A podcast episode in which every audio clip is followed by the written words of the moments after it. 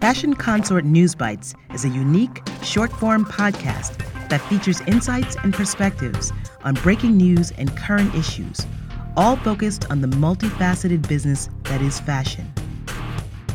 News Bites is produced by Fashion Consort and distributed in partnership with Fashion United, your trusted global network for fashion news, business intelligence, and jobs. Visit fashionunited.com for more information. And now, your host, Joshua Williams. In this episode, Are Fashion Collaborations Successful?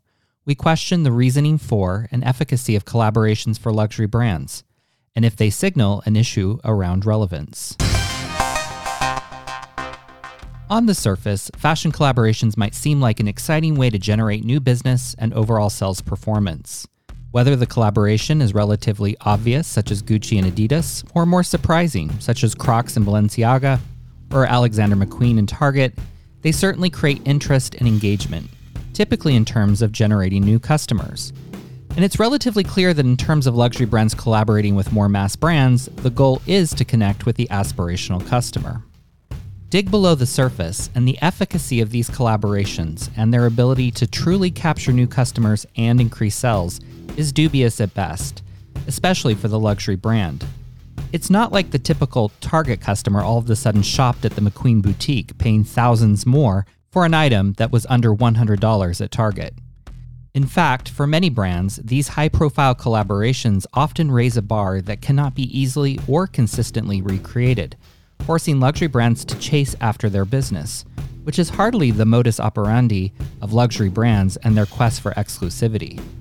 In fact, often these collaborations are a signal that all is not well with the brand, and that without relying on the affinity or success of another more accessible brand, they are not meeting their numbers. Let's take the recent Gucci collaboration with Adidas, while this relationship is more obvious than some, if anything, it reinforces that the only difference between a $75 Adidas sneaker that already comes with cultural clout and the Gucci version is the logo, brand colors, trim, and an $800 plus price tag. For all the conversation about values of authenticity and transparency, this seems to be the opposite of that. Proof that luxury relies more on smoke and mirrors than any real differentiation in quality. If there is a winner in all of this, it's that Adidas sneakers are still a great deal.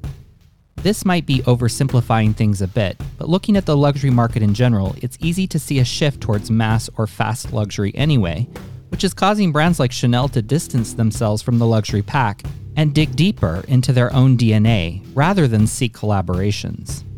Another important component to consider when it comes to these types of collaborations is that most of these luxury brands are now owned and operated by LVMH or Kering Group.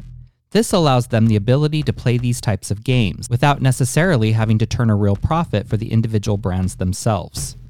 It's more a game of keeping these brands relevant while they may be underperforming.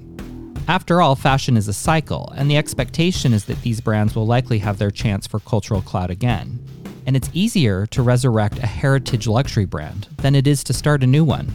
Just ask Rihanna.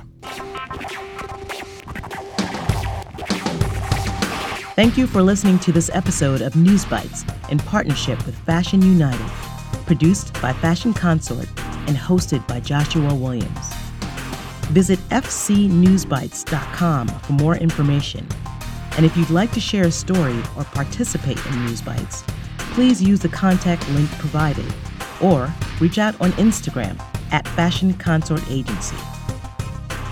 Thank you to our guests, to Phil aka Corinne for their voiceover work, and Spencer Powell for our theme music.